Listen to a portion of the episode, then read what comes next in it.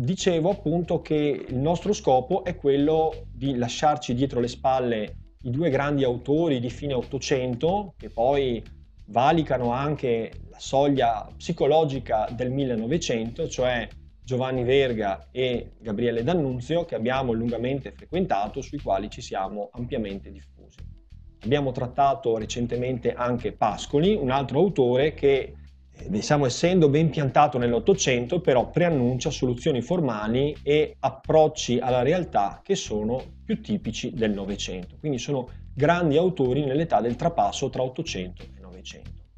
Adesso però vorrei provare con voi a seguire in maniera più eh, esclusiva la linea del romanzo. Sappiamo quanto in Italia il romanzo abbia faticato a radicarsi, eppure oggi andando in libreria o in biblioteca la stragrande maggioranza dei libri che troviamo a nostra disposizione sono dei romanzi, al punto che noi utilizziamo indifferentemente la parola libro e la parola romanzo quasi identificate. Sono andato in libreria e ho comprato un libro, ho preso a prestito un libro in biblioteca. Il 99% delle volte questo libro che ho preso a prestito in biblioteca o che ho comprato in libreria è un romanzo. Romanzi naturalmente articolati nell'infinito numero dei loro sottogeneri, romanzi di fantascienza, romanzi fantasy, romanzi d'avventura, romanzi storici, eccetera, eccetera, eccetera. Quindi si può dire che il romanzo occupa oggi il cuore e il centro del sistema letterario contemporaneo. Naturalmente c'è anche la saggistica e ci sono speri- esperimenti di forme di scrittura che sono un po' ai confini con il romanzo. Però dobbiamo capire che la, la centralità del romanzo in Italia è stata acquisita molto tardi e sicuramente questa centralità ha cominciato a essere importante nella seconda metà dell'Ottocento e all'inizio del Novecento. Poi per arrivare proprio in Italia al dominio del romanzo bisogna, bisognerà aspettare la seconda metà del Novecento ma dei passi importanti vengono appunto compiuti tra fine 800 e inizio 900. Quindi tanta strada è stata compiuta dal primo grande romanzo che è stato scritto in Italia, che sono le ultime lettere di Jacopo Ortis, vi ricordate il romanzo di Ugo Foscolo, che aveva ancora una trama molto esile e che era costruito secondo un modello, diciamo ormai del tutto superato, che era il modello del romanzo epistolare che guardava al Settecento più che non all'Ottocento. Anche i toni declamatori, lirici, sublimi, il linguaggio, diciamo, l'evanescenza dell'intreccio, la presenza ossessiva e veramente centrale dell'io del protagonista Jacopo Ortis faceva di quel romanzo un esperimento interessante, però certamente non romanzesco nel senso più tradizionale termine. Quindi possiamo dire, scavallando Jacopo Ortis, che un grande romanzo che pone al centro dell'attenzione il tema di questo genere che in realtà ha alcuni secoli di storia, perché l'inizio del romanzo è con il Don Chisciotte di Cervantes, che appunto ha già fatto molti passi avanti in Francia e in Inghilterra tra 600 e 700, però diciamo in Italia veramente il romanzo si impone nella sua forma romanzesca con Alessandro Manzoni, cioè con i Promessi Sposi. E poi abbiamo visto e seguito le vicende, le vicissitudini letterarie italiane che riguardano il romanzo, in particolare eh, sottolineando quel percorso del verismo, che è un percorso molto interessante e originale, che si innerva nella grande temperie culturale del positivismo e che prende spunto dal naturalismo francese, quindi l'Italia va un po' a rimorchio. Però abbiamo anche visto che verso gli anni 80, primi anni 90 del Novecento, avviene qualcosa di nuovo, un fatto nuovo. Cioè il romanzo naturalista e verista, in Italia naturalmente sto parlando di verismo, entra in crisi o comunque viaggia parallelo a un'altra forma di romanzo che si va affermando in particolare con Gabriele D'Annunzio. A questo punto possiamo forse visualizzare la successiva diapositiva. Ecco qua. Quindi vedete il passaggio epocale è quello tra gli anni 80 e gli anni 90. Nel 1881 siamo saldamente collocati nel cuore del verismo. I Malavoglia, pubblicati da Giovanni Verga, rappresentano diciamo, l'opera più articolata, più complessa del verismo italiano e appunto poi preannunciati dalla produzione di novelle che poi saranno raccolte nelle diverse raccolte di novelle pubblicate dal Verga. Ecco, nello stesso anno 1881 però comincia a scrivere, o meglio pubblica un romanzo che è diventato molto importante, un altro grande autore che noi non abbiamo avuto modo di affrontare, che sempre meno, devo dire, viene affrontato nella scuola per le difficoltà correlate alle tempistiche e ai programmi, che è il romanzo Malombra di Antonio Fogazzaro. Il romanzo Malombra di Antonio Fogazzaro sembra preannunciare la svolta spiritualista estetizzante d'Annunziana. Al centro delle analisi di Fogazzaro c'è proprio il tema del misterioso, dell'inquietante, del perturbante, che sembrano appunto preannunciare toni e modalità anche compositive e narrative che troveremo poi nei grandi romanzi di D'Annunzio e in particolare nel Piacere, che eh, sappiamo di lì a poco sarebbe stato pubblicato. È anche l'anno, il 1881, quando comincia a eh, uscire una rivista che dà l'idea delle trasformazioni culturali che sono in atto in Italia. Ricordiamo che siamo nell'età della sinistra storica, il passaggio è stato abbastanza brusco dall'unità d'Italia, sono passati vent'anni e appunto l'Italia ha già vissuto e digerito la fase della delusione post-risorgimentale. In questa fase della sinistra storica, vi ricordate, inizia tutto il tema del, della degenerazione del parlamentarismo con eh, i passaggi dei deputati da una parte all'altra in maniera molto disinvolta e esce, diciamo, dal punto di vista del costume, eh, è rilevante dal punto di vista della cultura popolare del costume, una rivista periodica edita da Angelo Sommaruga che si intitola Cronaca bizantina, che ha sede a Roma. Cronaca bizantina dovreste anche conoscerlo in relazione a un autore che noi abbiamo studiato. Chi è che ha scritto per un certo periodo per Cronaca bizantina? Il giovane rampante Gabriele D'Annunzio, che usciva dal collegio Cicognini di Prato dopo aver fatto una carriera scolastica estremamente brillante, aver pubblicato una raccolta di poesie primovere in giovanissima età, quando era soltanto sedicenne, e poi appunto passato a Roma con l'intenzione di frequentare l'università, università che poi D'Annunzio abbandonò per dedicarsi alla vita mondana e soprattutto si introdusse nei salotti mondani, letterari e culturali proprio firmando degli articoli sotto pseudonimo per Angelo Sommaruga e per Cronaca Bizantina. Quindi era una rivista di pettegolezzo mondano che ci introduce già nel clima della Belle Époque, dei salotti galanti eh, frequentati da persone altolocate e che utilizza un uh, linguaggio che contrasta moltissimo con il tono generale delle opere veriste. Il verismo, lo sappiamo, sono opere che sono costruite intorno al tema della rappresentazione cruda della realtà in chiave scientifica. Cronaca bizantina sembra invece eh, scegliere come lettori una borghesia che assume pose aristocratiche o un'aristocrazia stanca e degenere che conduce una vita vacua e frivola e che si abbandona all'ozio, ai lussi, ai tradimenti e ai duelli eh, per eh, lavare l'onore macchiato eh, a causa appunto di questi tradimenti. Quindi dall'idea di un'Italia in movimento, di un'Italia che si avvicina all'età della Belle Époque, in un clima generale di sempre maggior sfiducia nei confronti delle istituzioni liberali. A partire dagli anni 90, per esempio, c'è tutta una polemica antiparlamentare che ha a che vedere proprio con la sfiducia che si è consumata che si è accumulata nel momento in cui c'è stato quel famoso passaggio dalla destra alla sinistra storica e ci si è resi conto che per via del trasformismo effettivamente niente era cambiato, che la vita politica non era eh, stata in grado di raccogliere le sfide di un salto di qualità e di un cambiamento radicale. Allora, procedendo, nel 1884 è la pubblicazione di Controcorrente a Rebours, il titolo originale di Jory Karl Wiesmann. Ed è ancora una volta la Francia che detta la linea. Wiesmann, lo sappiamo, si inserisce all'interno della corrente dell'estetismo che poi troverà eh, modo di esprimersi anche in Inghilterra con Oscar Wilde, il famoso romanzo Il ritratto di Dorian, di Dorian Gray, e poi in Italia proprio sarà il piacere di D'Annunzio a raccogliere la sfida di eh, contrapporre al naturalismo e al verismo che sono ancora ben vivi e che producono opere importantissime come, come il Mastro Don Gesualdo, ma che entrano in una fase di eh, decantazione e di eh, progressivo eh, isterilimento.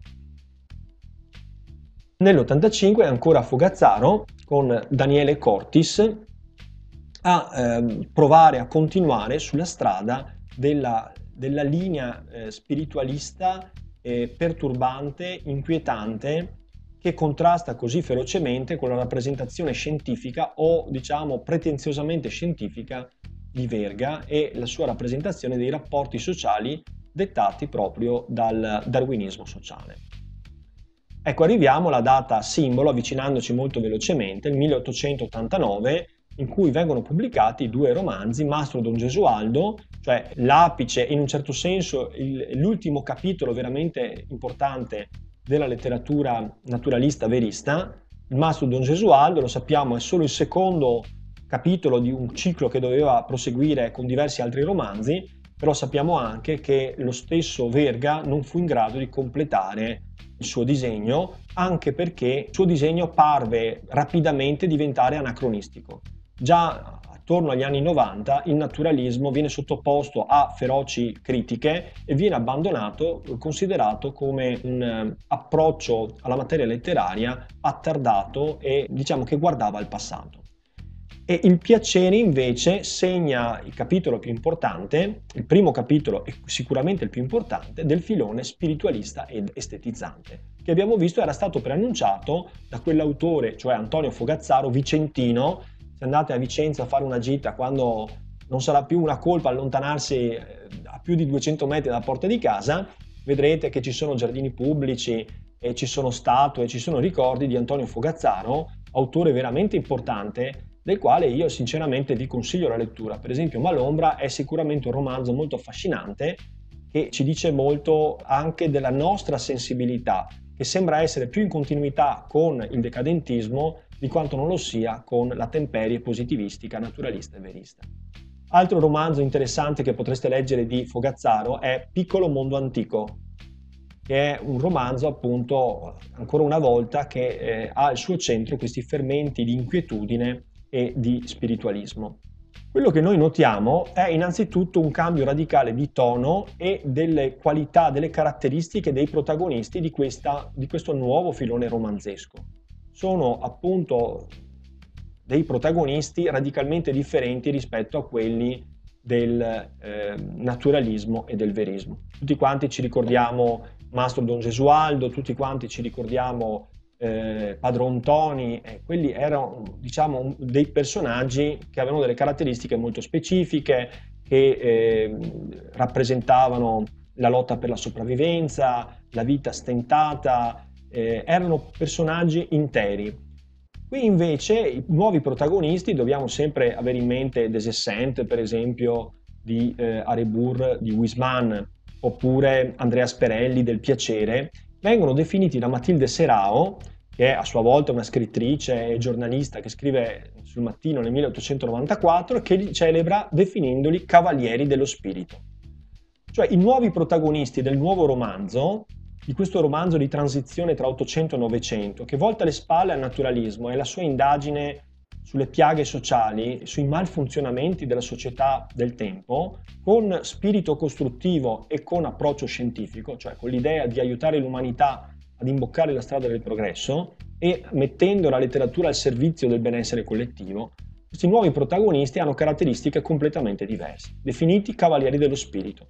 Sono personaggi che sono eccellenti per cultura, per la loro sensibilità elevata, eh, estrema, eh, per il loro temperamento che appare capriccioso, eccentrico, paradossale, che sono capaci di elevarsi sopra la morale comune. Non accettano la morale comune che considerano volgare e destinata alle persone comuni. E c'è l'idea appunto che lo scopo della loro esistenza sia quello di attingere a piaceri dei sensi e dello spirito che sono preclusi alle persone ordinarie. Pensate appunto a Andrea Sperelli che eh, vive nella continua ricerca del piacere che eleva al di sopra di qualunque altro eh, valore di ordine morale. Quindi già a partire dalla metà del, del, degli anni 90, quando ormai è già uscito il piacere di D'Annunzio, si comprende che D'Annunzio è il nuovo interprete della cultura dominante nell'età della Belle Époque. Si sviluppa tutta una polemica antinaturalistica e antipositivistica che fa improvvisamente eh, avvertire come datati, invecchiati, arcaici, lontani, non vicini alla sensibilità del momento, i personaggi del Verga. E questo ci spiega anche perché il Verga ad un certo punto innanzitutto si provò anche a giustificare e a sostenere la validità della, delle sue opere letterarie, e però in seguito non riuscì a dar forma ai nuovi romanzi perché sentiva che intorno a lui il mondo era cambiato. Ricordatevi comunque sempre che i romanzi naturalisti non sono mai stati romanzi alla page, romanzi alla moda, cioè sono sempre stati romanzi che hanno avuto una ristretta cerchia di grandi estimatori, ma che non sono diventati romanzi modaioli, ecco, diciamo, capaci di vendere grandi quantità di, di copie. Si può dire che il Verga che ha venduto di più è stato il Verga prima maniera, quello tardo romantico. Ecco. Quindi protagonisti eccezionali che sembrano essere fatti di una qualità e di una tempra completamente diverse rispetto a quella delle persone eh, ordinarie.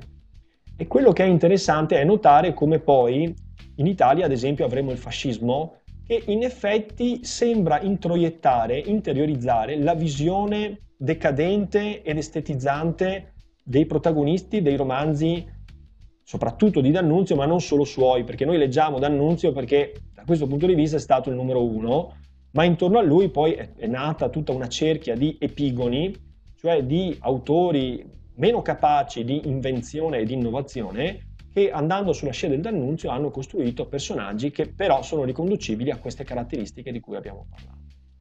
Quindi notare che poi la storia e la politica hanno scimmiottato la letteratura e in un certo senso hanno reso accettabile l'idea di grandi personaggi considerati leader carismatici e dotati di qualità che li elevavano al di sopra della massa informe considerata appunto come non in grado di intercettare i futuri destini della nazione. Siamo dunque nel cuore del romanzo d'Annunziano, che non è naturalmente solo d'Annunziano perché D'Annunzio è un'antenna particolarmente sensibile, capace di cogliere i fermenti culturali che attraversano l'intera Europa, la parte più avanzata dell'Europa, e come sempre con la Francia a svolgere un ruolo di primo piano. Quali sono dunque le caratteristiche del romanzo estetizzante? Le avete già studiate per il compito, vediamo qui di riepilogarle, sottolineando che il romanzo estetizzante diciamo che occupa integralmente la scena tra il 1889, che è la data eh, del, dell'uscita del piacere e il 1914 che è lo scoppio della prima guerra mondiale. La prima guerra mondiale mette fine all'età della Belle Époque con tutte le sue illusioni relativamente alla condizione di sviluppo, di benessere, di avanzamento della civiltà, di raffinatezza culturale, di fine dei motivi di tensione, di eh, progresso ormai ottenuto per via tecnologica e irreversibile. Tutte queste illusioni sono ben presenti all'età della Belle Époque la quale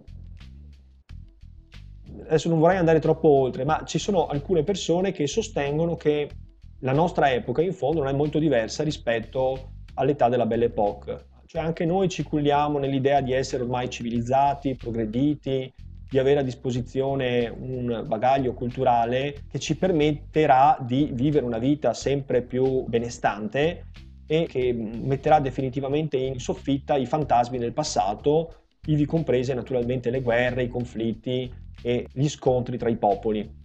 E poi però abbiamo anche visto come la cultura delle Belle Époque, con tutte le sue contraddizioni, cioè con il suo avanzamento industriale, con la sua globalizzazione ormai incipiente e con il suo progresso della vita materiale, ciò nonostante abbiamo visto che cosa ha prodotto, cioè ha prodotto poi due guerre mondiali che hanno portato l'umanità sulla soglia quasi dell'estinzione di massa. Quindi bisogna sempre stare attenti a considerare definitivi certi avanzamenti culturali e soprattutto ricordarsi appunto che eh, a volte abbiamo sotto gli occhi delle contraddizioni che non riusciamo a cogliere.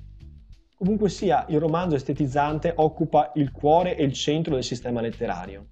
Non dimentichiamoci che anche il futurismo, che non c'entra molto con il romanzo, perché il futurismo eh, teorizza le parole in libertà, teorizza diciamo, delle forme letterarie disarticolate in cui il tema del genere non ha più molta importanza, perché appunto sono composizioni informi, ma in fondo il futurismo ha tanti punti di contatto con i protagonisti di cui qui stiamo parlando, cioè la visione antidemocratica, la visione bellicistica, il ricorso al, all'ideale del nazionalismo, del patriottismo, l'idea della violenza come strumento di affermazione dell'io. Sono tutti temi che in effetti apparentano questo romanzo, questo genere romanzesco e la qualità dei suoi protagonisti con invece la visione futurista che poi è più spiccatamente legata alla tecnologia e alla macchina, però che per altri aspetti invece è molto simile alla visione del romanzo di, questo, di quest'epoca storica.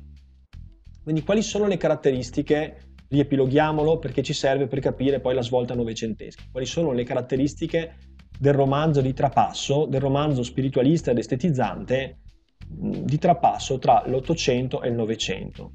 Chiaro che dopo la Prima Guerra Mondiale in piena crisi eh, del dopoguerra, del primo dopoguerra, in pieno biennio rosso, in pieno sviluppo eh, del comunismo in Unione Sovietica e dei fascismi in Europa, non sarà più possibile eh, proseguire sulla strada di questo tipo di romanzo e saranno altre le soluzioni scelte.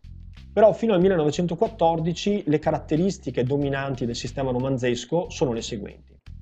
Innanzitutto vi ricordate che il positivismo e il verismo si basavano sulla rappresentazione oggettiva del documento umano. L'idea era che il narratore dovesse scomparire e fare in maniera che l'opera si rivelasse da sola, nella più totale e piena prospettiva documentaristica. L'idea era restituire in piena oggettività i dati della realtà affinché poi la scienza potesse, a partire da quelli, da quei materiali, escogitare delle soluzioni e approntare, insomma, delle metodiche per imboccare la strada del progresso. Con il romanzo estetizzante, invece, questa pretesa oggettività scompare. E quello che noi troviamo è invece questa ambigua corrispondenza tra autore, narratore e protagonista. Cioè, il protagonista di questi romanzi ha qualità eccezionali di cui abbiamo appena parlato, questi cavalieri dello spirito, e finisce per identificarsi pienamente con l'autore storico che scrive il romanzo. C'è quella confusione, quella rottura del diaframme tra arte e vita, per cui i personaggi sono delle evidenti, i protagonisti soprattutto, sono delle evidenti proiezioni narrative, letterarie, della figura storica dell'autore D'Annunzio da questo punto di vista mi sembra che faccia, che faccia scuola. Quando parla di Stelio Efrena, di cui abbiamo parlato riguardo al fuoco, oppure parla del protagonista delle Vergini delle Rocce, oppure rappresenta eh, Andrea Sperelli nel piacere, si capisce immediatamente che c'è un gioco ambiguo di identificazione e medesimazione tra l'autore storico, il protagonista e il narratore, qualora il narratore parli in terza persona. Se abbiamo un personaggio che parla in prima persona è un discorso, cioè la figura del narratore viene sostanzialmente a scomparire. Ma nel caso in cui, come capita in, per esempio nel piacere, il narratore parla in terza persona, sia un narratore esterno, teoricamente onnisciente, tuttavia eh, sposa automaticamente, sistematicamente, la prospettiva visuale del protagonista. È come se le cose venissero filtrate sempre dall'angolazione visuale del protagonista. Noi non sappiamo mai i pensieri degli altri personaggi. Vediamo il mondo attraverso la lente deformante del protagonista, il cui io è proliferante, il cui io è veramente straordinario e occupa il centro dell'opera. Che cosa succede come traccia, come, come trama, come intreccio all'interno del piacere? Succede pochissimo, le vicende sono poche. Che cosa succede nel fuoco? Non succede quasi niente. Tutto è raccontato attraverso il filtro della sensibilità veramente straordinaria dei rispettivi protagonisti. Questi protagonisti assorbono completamente l'angolazione visuale del narratore e si identificano in maniera torbida con la figura storica e biografica dell'autore. C'è un andirivieni tra vita e arte. I lettori vengono assorbiti all'interno del romanzo non perché il romanzo li aiuti a comprendere, gli viene un po' a cadere quella funzione critico-conoscitiva dei romanzi naturalisti e veristi, che avevano lo scopo di mettere sotto gli occhi un documento umano, affinché la, le, il pubblico, il lettore, potesse rendersi conto della situazione, potesse quindi soltanto assumere consapevolezza e farsi un'idea, ma anche provare a immaginare una possibile soluzione a una situazione bloccata. Chiaramente poi in Verga questo è vero fino a un certo punto perché tutti sappiamo e ci ricordiamo il pessimismo di Verga. Questo aspetto critico-conoscitivo viene meno nei romanzi di D'Annunzio, dove il magnetismo che lega i lettori all'opera è rappresentato proprio da questa complicità, per cui i lettori sbarrano gli occhi affascinati da questa vita inimitabile e da questa superiorità estetica e di sensibilità dei protagonisti di queste opere. I toni quindi non sono asciutti, scarni come quelli del romanzo verista, ma sono toni predicatori, esortativi e apodittici. Noi sentiamo appunto il protagonista tenere eh, grandi eh, prolusioni, grandi discorsi pubblici, lo sentiamo come un uomo pronto all'azione, lo sentiamo sintetizzare in slogan e in frasi ad effetto i valori della sua vita inimitabile. Altri aspetti del romanzo estetizzante che ha al suo centro come personaggio chiave d'annunzio sono innanzitutto la, la, scarsa quantità di personaggi secondari. I personaggi secondari sono pochissimi. Nel piacere cosa abbiamo? Elena Muti e Maria Ferres. Praticamente non ci sono altri personaggi. E Elena Muti è una specie di alter ego femminile di Andrea Sperelli. E Maria Ferres è l'opposto di Elena Muti. Sono personaggi che hanno una scarsa individualità. Perché tutta l'opera è concentrata come se immaginate di andare a teatro e vedere un unico protagonista costantemente sotto i riflettori, sotto il famoso occhio di bue, cioè quella luce, quel fascio di luce che illumina esclusivamente il, il protagonista. Si vede solo lui, gli altri rimangono nella penombra. E quindi abbiamo già detto le caratteristiche, cioè maestro di sensibilità e di gusto, fustigatore della mediocrità, Andrea Sperelli disprezza le persone comuni, mediocri e ordinarie, è sempre proteso verso un'esperienza ideale e verso un'estasi di bellezza e in generale disprezza gli incolti e i mediocri. Ecco, vedete che si crea letterariamente il mito del leader carismatico, che poi verrà incarnato politicamente dalle figure di Hitler e Mussolini. Con questo non voglio dire che D'Annunzio abbia creato Mussolini, voglio dire che entrambi partecipano della stessa temperie culturale. Sviluppano l'idea dell'uomo dotato di capacità eccezionali che giustamente deve guidare i destini di una nazione, perché la quantità non potrà mai tradursi in qualità. Il fatto che un milione di persone condividono la stessa cosa non la rende più vera. Soltanto chi ha superiori qualità intellettuali e di sensibilità estetica è in grado di cogliere delle verità profonde, mentre la massa costituisce semplicemente la maggioranza nel numero, ma non riesce mai a ottenere un salto di qualità. Quindi passa tutta una visione antiliberale, antidemocratica e favorevole invece a una svolta di tipo aristocratico, oligarchico o dittatoriale nel senso di, del dominio di un leader carismatico che poi diventerà storia. Per dire che la letteratura non è così innocente come, come sembri, ma è parte di un sistema culturale che poi può anche degenerare in fenomeni storici gravi. Ecco, naturalmente questi personaggi poi vivono anche le loro contraddizioni.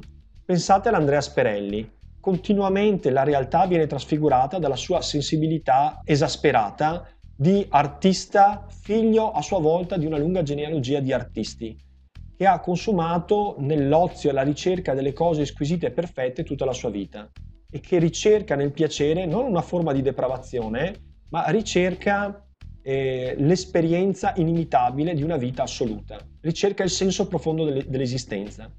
Però poi è vero anche il contrario, cioè questi personaggi da un lato sono straordinari e si elevano sopra la massa e in alcuni casi, soprattutto nei romanzi del superuomo, assumono pose eroiche e bellicose, no? come se fossero dotati di energie straordinarie che poi appunto D'Annunzio provò anche a incarnare nella sua vita diventando poeta eroe ehm, ma mh, dimostrano anche un immedicabile disagio esistenziale e una tensione autodistruttiva che li conduce addirittura a corteggiare la morte.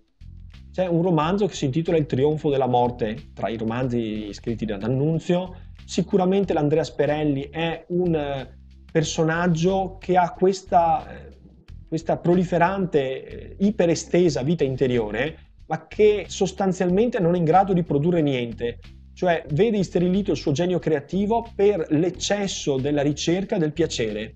il piacere lo sopraffa e lo riduce, lo annienta, lo riduce all'immobilità, all'impossibilità di creare. C'è una specie di tensione autodistruttiva che è tipica del decadentismo, perché il decadentismo corteggia queste immagini decadenti della morte, della degenerazione, della degradazione, della depravazione, dello sfinimento, dell'esasperazione dei sensi che ottunde e che impedisce alla volontà di estrinsecarsi. Ci sono a volte anche queste, queste pose del misticismo di maniera. Abbiamo già parlato anche guardando, leggendo ehm, la sera fiesolana con i suoi riferimenti al francescanesimo, ma tutte rivissute in chiave esteriore, in chiave estetizzante, appunto un, un, un misticismo di maniera un'idea religiosa, no? avvicinarsi per esempio all'alcova nella quale si consumerà l'atto d'amore e rappresentarla come se si trattasse di un connubio mistico. Ecco, appunto sono personaggi che vivono di contraddizioni, che mescolano cose diverse, in un gusto generale iperdecorativo. L'arte del tempo è l'arte liberty, l'arte floreale. Provate a fare qualche ricerca in internet e vedrete un po' di immagini di stile floreale, immagini di donne voluttuose e fatali con i capelli rossi eh, che indicano la loro attitudine alla passione e poi appunto avvolte da eh, immagini di fiori esprimono i loro umori profumati che penetrano fin dentro l'anima.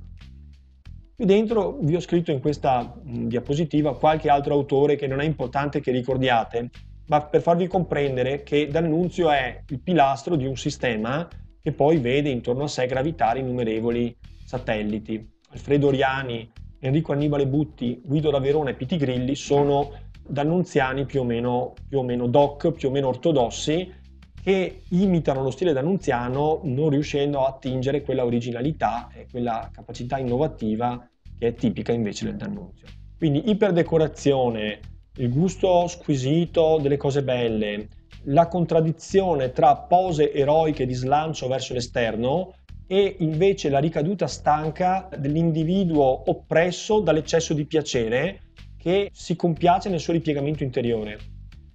E appunto questo disagio esistenziale, questa intuizione del proprio autoinganno nell'autorappresentarsi come un individuo dotato di forze straordinarie, quando in realtà eh, la ricerca del piacere tende a condurre verso, verso la crisi dell'individuo e verso appunto l'incapacità di un gesto veramente capace di cambiare il mondo.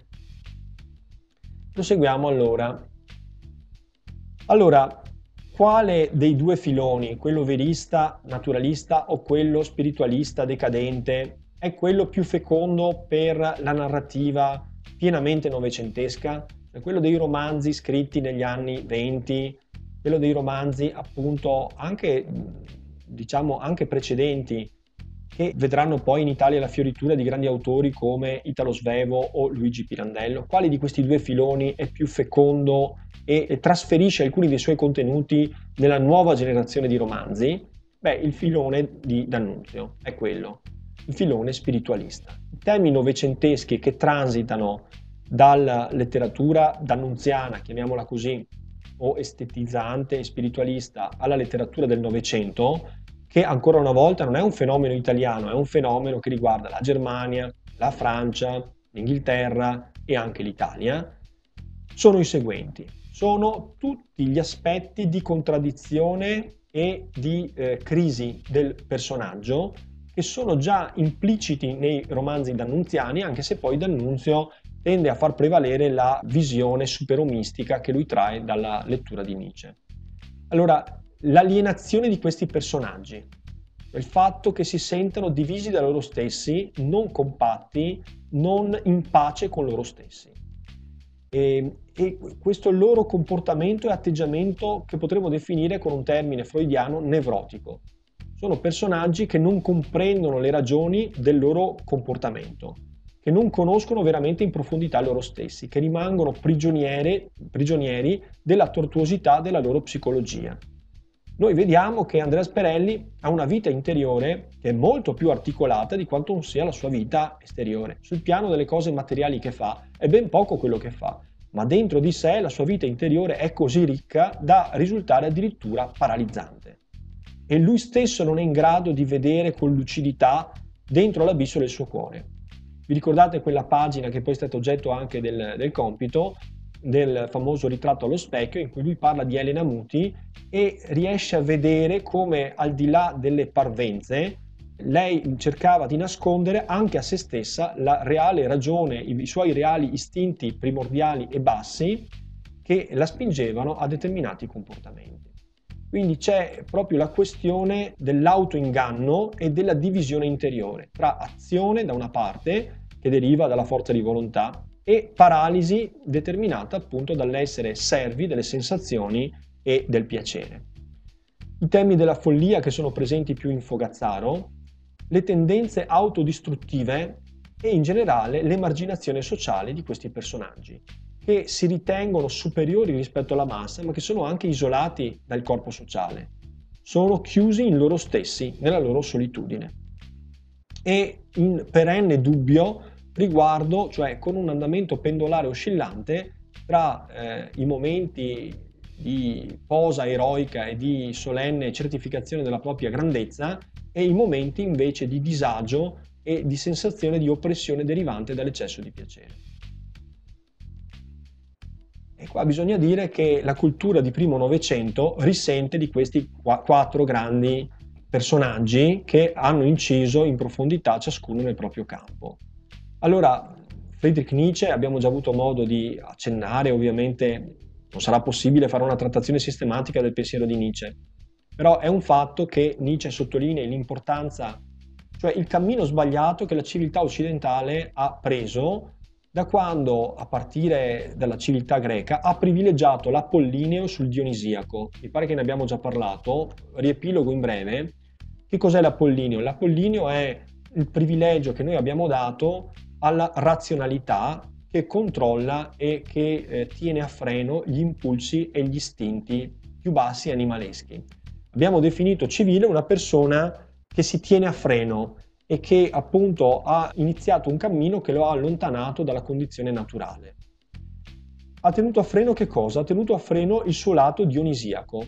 Dioniso che è, come tutti sappiamo, il dio dell'uva, il dio del vino, il dio delle feste orgiastiche, dei rituali sfrenati, è il dio del vitalismo, è il dio dell'istintività, è il dio dell'impulso, è il dio che in un certo senso eh, ci assolve dai nostri istinti, eh, rispetto ai quali noi stessi viviamo in una condizione di conflittualità, cioè l'istinto alla prevaricazione, l'impulso al narcisismo, l'impulso a porre noi stessi al di sopra degli altri, l'impulso alla violenza, l'impulso alla dominazione, per esempio dell'uomo sulla donna. Sono impulsi che ci hanno insegnato fin dalla culla a considerare sbagliati. Il cristianesimo, secondo Nietzsche, è stato un errore fatale per la civiltà occidentale. Il cristianesimo insegna il perdono, il cristianesimo impone l'umiltà, il cristianesimo eleva gli umili, il cristianesimo impone la pace.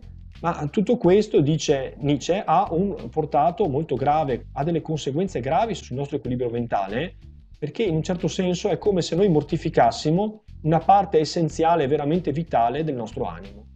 Cioè quelle forze che abitano dentro di noi e che vengono da noi derubricate come forze animalesche che portano al caos e all'inciviltà, sono invece estremamente feconde, sono molto generose e sono capaci, se diciamo riusciamo a riconnetterci ad esse, sono in grado di potenziarci a condurci a una nuova umanità, un'umanità che vada oltre la morale e la religione, un'umanità che diventerà un'umanità di superuomini. Quindi questo, questo ridare importanza ai, agli istinti che noi consideriamo incivili e bestiali e che vengono invece da Nietzsche considerati come le forze più profonde, più eh, magmatiche, vulcaniche che abbiamo dentro di noi e che noi possiamo negare soltanto al prezzo di eh, renderci un, una razza di persone eh, deboli, insicure, eh, dominate dai sensi di colpa. Ecco, la visione di Nietzsche è di superare questa visione cristiana che impone la colpa, il pentimento, il peccato, il, il costringersi a essere tutti uguali quando invece in natura non esiste eguaglianza.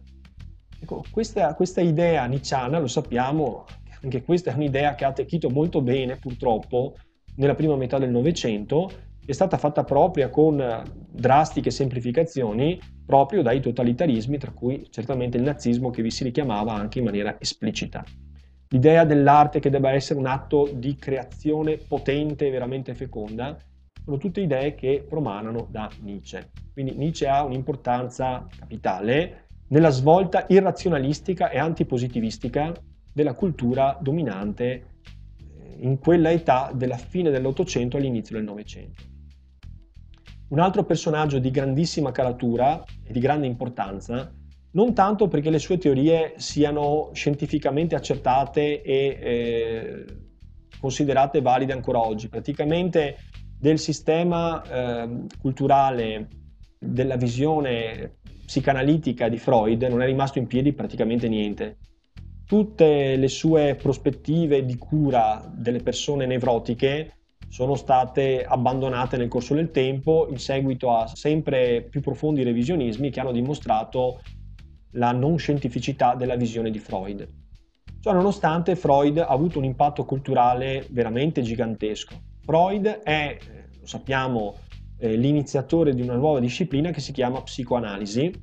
La psicanalisi è la disciplina che si pone l'obiettivo di indagare i meccanismi e le tortuosità della mente umana con un approccio che Freud riteneva essere un approccio scientifico.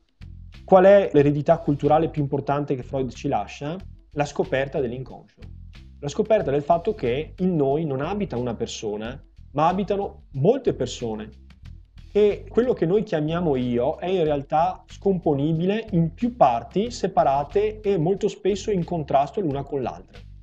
C'è per esempio il superio, che è una specie di censore che impedisce a un io profondo, che è l'inconscio, di emergere in superficie.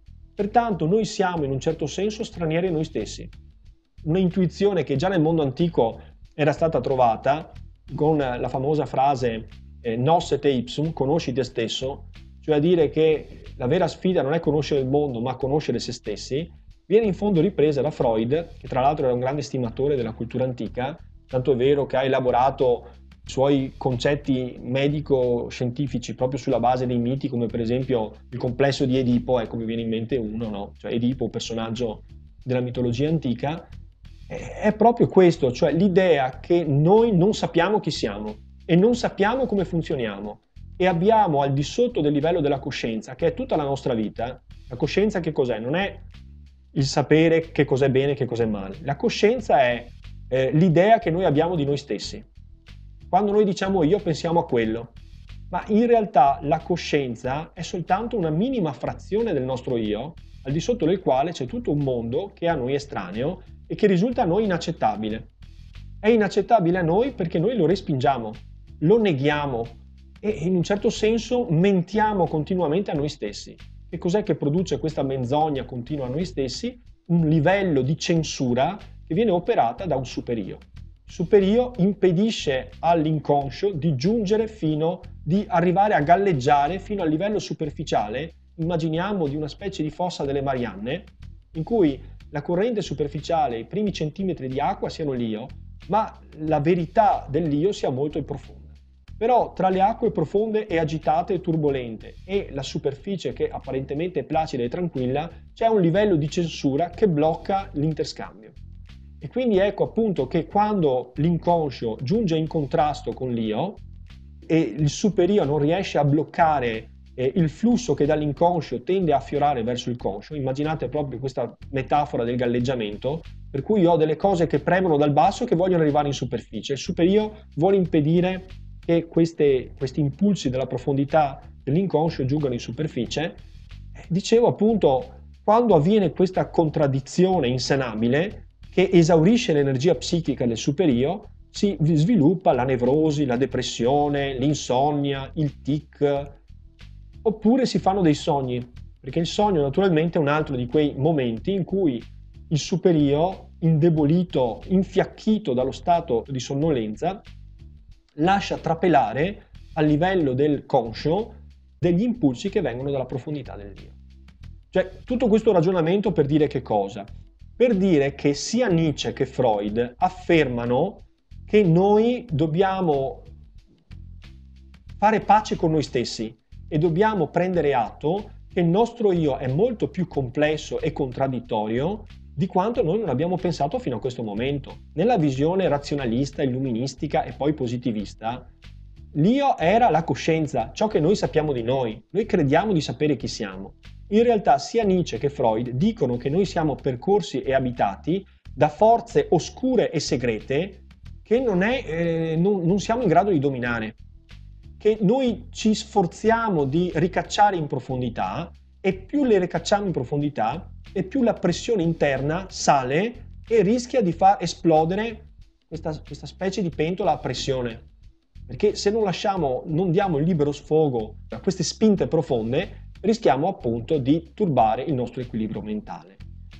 Quindi sia Nietzsche che Freud in fondo partecipano della stessa visione culturale, secondo la quale esiste un io profondo che Freud chiama l'inconscio e Nietzsche chiama il dionisiaco, di cui molto spesso noi non siamo a conoscenza, che neghiamo perché ce ne vergogniamo. Si potrebbe dire in un certo senso che la rete ci aiuta a svelare questa natura, no? Cioè noi siamo persone che di giorno fanno certe cose, quando sono sotto la luce del sole, quando sono a contatto con le altre persone siamo molto civili ed educate. Però nel momento in cui siamo per esempio chiusi in una stanza, convinti che nessuno ci possa vedere e di fronte a uno schermo che anestetizza la nostra percezione della realtà, ecco che vengono fuori tutte, non so, i nostri veri impulsi. Facciamo ricerche online di tutti i tipi, ci interessiamo di cose di cui forse ci vergogneremmo e di cui non parleremo con tranquillità e con serenità, ma che costituiscono una parte di noi stessi che non è meno autentica dell'altra, forse lo è di più, perché l'altra è frutto di educazione, di infingimenti, di eh, ipocrisie, di simulazione. Invece nel sogno siamo noi stessi e quando siamo chiusi in internet, eh, magari tra i siti, convinti che nessuno ci possa vedere o tracciare, diamo libero sfogo a una parte di noi che esiste e di cui forse non vorremmo che nostra mamma sapesse. Eppure è reale. E questa è la parte di cui siamo coscienti, ce n'è ancora poi un'altra di cui siamo del tutto ignari e che noi ci sforziamo con tutto noi stessi di negare e che però riemerge continuamente nel sogno, nel tic, nel lapsus e che determina in casi patologici nevrastenia, altro termine freudiano. Domande riguardo a questo ragazzi, questo è molto molto importante. Perché è importante? Perché i personaggi romanzeschi dei grandi autori di cui starò per parlarvi, cioè Proust, ehm, Joyce, Thomas Mann, ehm, Virginia Woolf, in Italia Svevo e Pirandello e anche Federico Tozzi che noi non tratteremo, sono personaggi che acquisiscono questa qualità di essere frammentati, pulviscolari, dispersi, in perenne contraddizione, in lotta e soggetti a nevrastenia. Sono veri e propri personaggi paralizzati e sono stati definiti con eh, un'etichetta che può piacere o non piacere, con il titolo di inetti, inetti a vivere, cioè incapaci, disadattati alla vita perché fanno proprie appunto queste eh, concezioni che provengono da Nietzsche e da Freud. Allora andiamo avanti con qualche altro autore. Andiamo avanti con Henri Bergson. È un altro filosofo, così come Nietzsche, un filosofo molto importante in questa prima fase del Novecento. Al centro della riflessione di Bergson c'è il tema del tempo. Il tempo è oggetto di riflessione molto approfondita in questo inizio del Novecento Tanto è vero che anche la scienza e la fisica si preoccupano del tema del tempo, ma se ne preoccupano con altri strumenti e con altre prospettive visuali. Il tema del tempo era importante anche per un fatto banale, se volete, legato proprio allo sviluppo della tecnologia. La tecnologia, avendo reso i trasporti molto più rapidi, molto più veloci, aveva fatto emergere i problemi di sincronizzazione del tempo. Pensiamo per esempio al treno, che viaggiava alla folle velocità di 30-40 km all'ora, eh, diciamo che i treni partivano da una parte d'Europa e giungevano in un'altra parte d'Europa. Fino a questo momento non ci si era mai posti il problema del, del diverso computo del tempo e delle discrasie temporali tra un luogo e un altro. Un treno partiva da Mosca e giungeva a Parigi e naturalmente partiva con il tempo di Mosca, poi arrivato a Parigi arrivava con un tempo che non era più coordinato con il tempo di partenza, perché la distanza è tale per cui eh, le due città giacciono su meridiani differenti. Noi sappiamo perfettamente l'esistenza di fusi orari. Ma il tema del tempo era, diventava importante nel momento in cui le linee erano poche e venivano condivise da molti treni. Per cui se non si calcolava perfettamente i tempi in maniera da sincronizzarli, si rischiava che i treni si scontrassero eh, nel momento in cui avvenivano degli scambi di un certo tipo appunto tra, tra una linea e l'altra eh, da, più, da, più, treni che percorrevano la stessa, la stessa strada. Quindi eh, c'è una riflessione sul tempo che scaturisce innanzitutto da motivi di carattere pratico, tecnologico, cioè bisogna risolvere, coordinare un'umanità che sempre più è dinamica in movimento. Ci si sposta, all'inizio del Novecento comincia a esserci anche l'aereo, gli aerei sono sempre più più veloci, più performanti. All'inizio lo sappiamo, sono molto ballerini, però poi cominciano a viaggiare a velocità importanti. E ovviamente il tema della, della, di sincronizzare il tempo diventa molto importante. Henri Bergson non risolve certamente il problema della sincronizzazione dei tempi, che però è una sfida culturale molto importante per l'epoca che noi oggi abbiamo ampiamente risolto perché abbiamo costruito orologi di precisione assoluta cioè gli orologi atomici che si basano sul decadimento di una certa sostanza radioattiva, per cui praticamente abbiamo orologi che sballano di un secondo ogni 10 milioni di anni, quindi non abbiamo problemi di precisione del tempo, possiamo calcolare il tempo in maniera precisa. Bergson però dà una picconata importante al concetto di tempo di carattere scientifico, positivistico se vogliamo utilizzare questo termine, no? Il tempo per il positivismo era il tempo innanzitutto della produzione, ma era il tempo matematico, cioè era la scansione degli istanti uno dopo l'altro, tutti quanti isocroni, cioè dotati della stessa durata, che bisognava misurare con precisione sempre più assoluta, sempre più raffinata, fino ad arrivare ad una precisione assoluta. Bergson però sottolinea che eh, il modo che l'uomo ha di percepire il tempo non ha niente a che vedere con il tempo fisico, matematico e scientifico. Il tempo è un tempo interiore e noi viviamo il tempo della nostra vita e dentro di noi il tempo può anche essere compresenza, coesistenza. Cioè, in un istante, per esempio, eh, sentendo un profumo, possiamo eh, riportare in vita un istante della nostra vita passata, un evento sepolto nella nostra memoria Ecco, altro elemento, vedete, che ci riporta a come noi non siamo padroni in casa nostra, non siamo in grado di controllare l'io. Noi pensiamo di sapere le cose, però i processi della memoria, per esempio, sono in larga misura involontari. Non ricordiamo quello che vogliamo ricordare. Se fosse così facile, eh, non sarebbe necessario spendere ore e ore sui libri per cercare di ricordare qualcosa che poi, al di là della nostra volontà, evapora molto rapidamente e che dimentichiamo a volte appunto abbiamo una sensazione, sensazione di déjà vu. Vi è mai capitato, per esempio, di aggirarvi in un luogo, di fare una passeggiata, di vedere un posto e percepire che qualcosa è già successo in quel luogo o in quella... è come se un attimo del passato ritornasse presente, si riattualizzasse. Quindi il tempo della nostra vita è un tempo che non ha niente a che vedere con il compito mat- matematico. Noi viviamo continuamente tra passato e futuro. L'istante presente scompare il presente esiste per la fisica, ma per noi non esiste, perché guardando alla nostra vita, nel momento in cui noi diciamo presente, eh, abbiamo uno slancio verso il futuro e ci proiettiamo il momento che sta per venire e abbiamo il ricordo del passato. Quindi il presente è come se si distruggesse nella coscienza e si frammenta in un continuo andirivieni caotico tra passato e futuro, su cui noi non possiamo operare nessun controllo senza poi dire la banalità che tutti quanti possono aver sperimentato di come noi abbiamo una percezione del tempo che non sia per nulla oggettiva. Per cui è evidente che certi istanti possono risultare eterni, per esempio se siamo sottoposti a tortura oppure se, se semplicemente siamo andati da un dentista un po' sadico che non si vuole praticare una anestesia nel momento di, di curare un molare, eh, que, quell'istante, quel secondo può risultare lunghissimo invece un altro istante qualitativamente può avere una durata eh, di un battito di ciglia, insomma. Quindi la nostra capacità di misurarci con il tempo ci dice che il nostro approccio con il tempo non ha niente a che vedere con il tempo della scienza e dell'oggettività. E in effetti noi vediamo che nei romanzi del Novecento, di Svevo e Pirandello in Italia e poi gli altri di cui ho, citato, di cui ho parlato prima, sono tutti romanzi che lavorano sul tempo, che sconvolgono le coordinate spazio-temporali, non soltanto temporali ma anche spazio, quindi spazio-temporali, in cui eh, quello che si dissolve è l'ordine eh, lineare cronologico degli eventi. Per cui un romanzo comincia da un prima e finisce con un poi.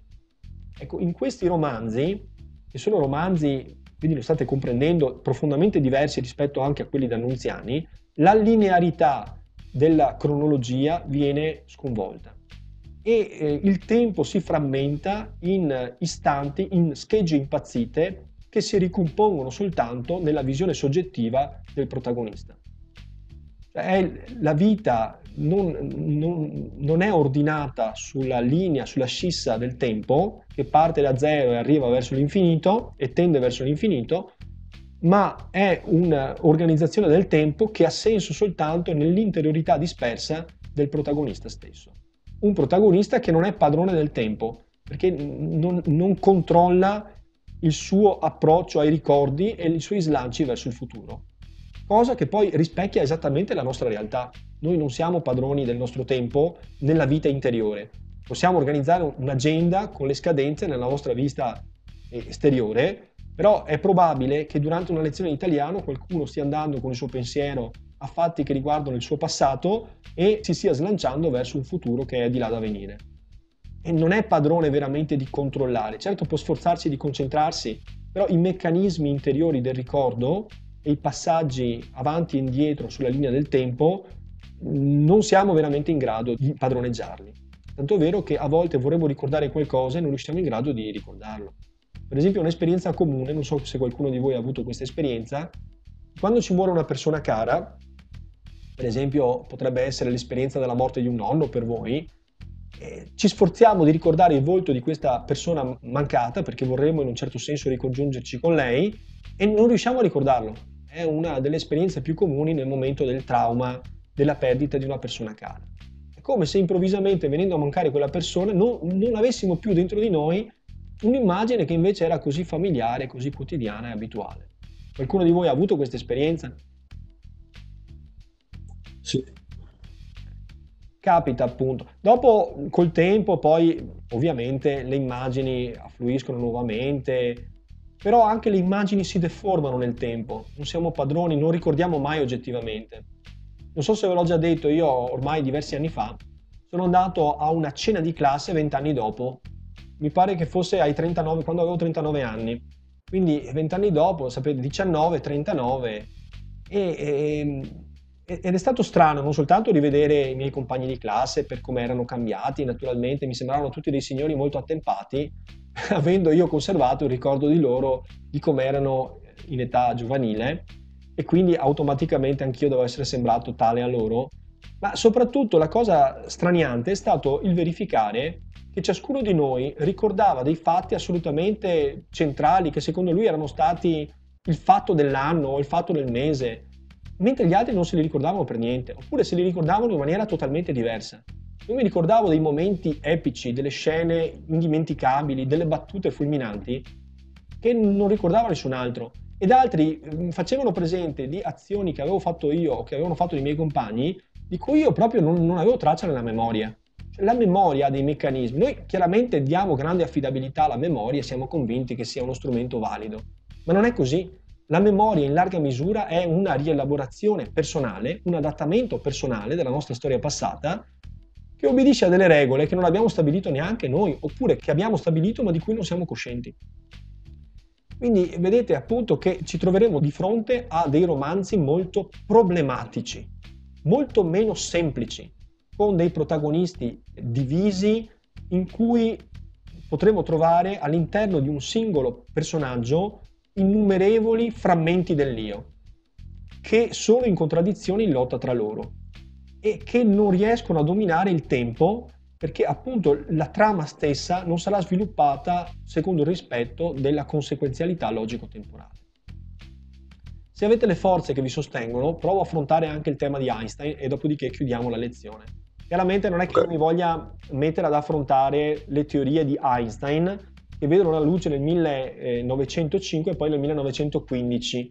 Quali sono le due teorie di cui sto parlando? Di un autore semisconosciuto che all'epoca era stato rifiutato da tutte le università, aveva avuto una carriera scolastica non brillante e una carriera universitaria mh, mm, neanche brillante e che tuttavia finì per sconvolgere la nostra visione della natura e del cosmo in maniera particolare, beh, ovviamente sto facendo riferimento alla teoria della relatività.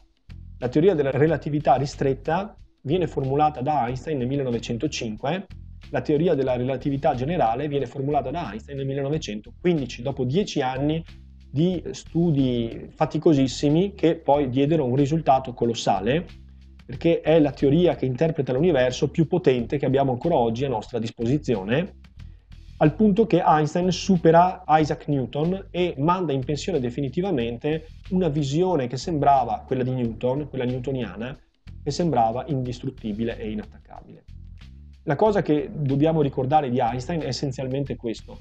Einstein distrugge l'idea che la verità sia unica e indiscutibile.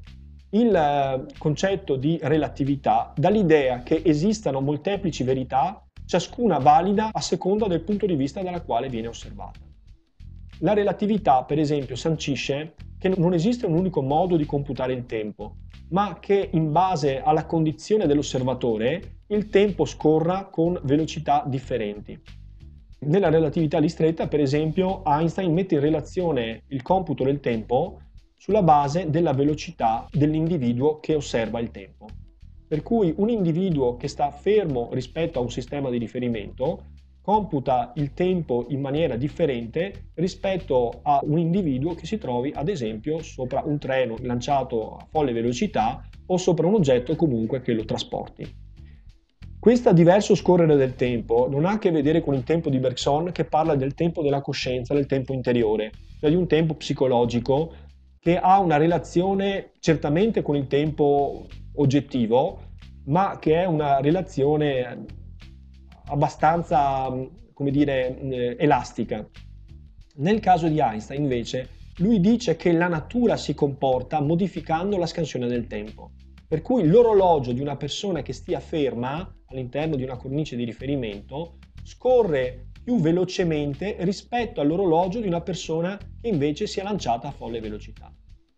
Noi però in realtà prendiamo aerei che viaggiano anche a 1000-1200 km all'ora e non ci rendiamo conto che il nostro orologio e l'oggettività dello scorrere del nostro tempo rallenta in relazione a chi invece rimane ancorato a terra e quindi fermo dal nostro punto di vista. Come mai non ce ne rendiamo conto?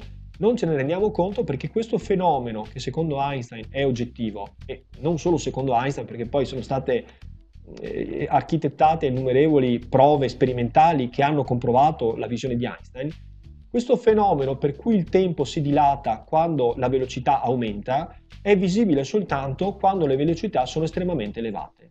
Cioè essenzialmente diventa visibile quando ci si approssima alla velocità limite, specie di cartello stradale dell'universo, che è la velocità della luce. Nell'universo Einstein assume, e questo è stato comprovato da innumerevoli prove scientifiche, assume che nulla si possa spostare ad una velocità superiore alla velocità della luce, che è all'incirca un 300.000 km al secondo. Ora noi abbiamo creato delle apparecchiature, degli ordigni veramente veloci per esempio abbiamo delle sonde spaziali che si muovono a 40.000 km all'ora. Questa velocità è la velocità di una lumaca che striscia se paragonata alla velocità della luce. Quindi la nostra esperienza di rallentamento del tempo è un'esperienza evanescente, ma se potessimo costruire una macchina che si approssimasse alla velocità della luce, partendo da casa e montando su questa astronave lanciata alla velocità della luce, potremmo percorrere un'ora alla velocità approssimata della luce e ritornare e scoprire che sulla Terra sono passate centinaia o forse migliaia di anni, perché la nostra esperienza di tempo verrebbe drasticamente a ridursi. Addirittura alla velocità della luce il tempo non fluisce più, cioè sostanzialmente quello sarebbe l'elisir di lunga vita. Cioè, se desiderate fermare il tempo, trovate qualcosa che vada alla velocità della luce, cercate di mettergli eh, le briglie e il morso, cavalcate un raggio di luce e resterete eternamente giovani, eternamente adolescenti. Per chi invece si muove a velocità inferiori a quella della luce, il tempo comincia a scorrere, ma a velocità diverse. Velocità alte scorre molto lentamente e a velocità basse invece scorre più velocemente. Ecco, anche questo è stato un, un, colpo al cuore al sistema newtoniano che stabiliva invece che il tempo era vero e universale per tutti. Mentre non solo l'esperienza psicologica, ma la scansione oggettiva del tempo è relativa in base al moto dell'osservatore. Ecco, dico solo questo perché poi quella generale è molto più complicata. Però dà l'idea come la realtà sia molto più complessa, molto... non solo la realtà psicologica interiore, cosa che ha spiegato Nietzsche, Freud e Bergson, ma anche la realtà oggettiva, che il positivismo riteneva di aver ormai esaurito, è molto più ricca, molto più complicata, molto più complessa e molto meno intuitiva di quanto non ci restituisca la nostra esperienza. Noi pensiamo di sapere com'è il mondo, gli studi primo novecenteschi ci dimostrano che il mondo è molto diverso da quello che appare alla nostra visione ipersemplificata che proviene dai sensi e la scienza finisce per essere controintuitiva, cioè ci dice cose che apparentemente gridano vendetta, appaiono totalmente assurde, eppure alle prove sperimentali si dimostrano essere vere. Ma su questo torneremo la prossima volta.